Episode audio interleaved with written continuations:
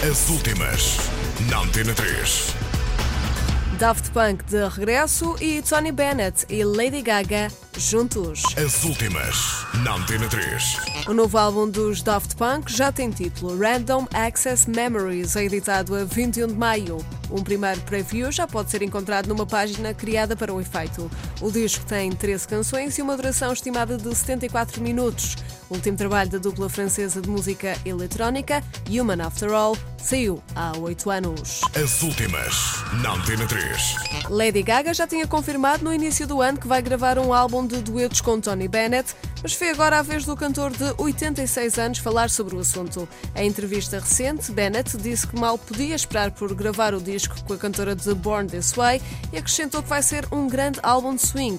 Bennett e Gaga já trabalharam juntos no dueto The Lady is a Tramp, que fez parte do disco do cantor Do It Too. As últimas, na Antena 3.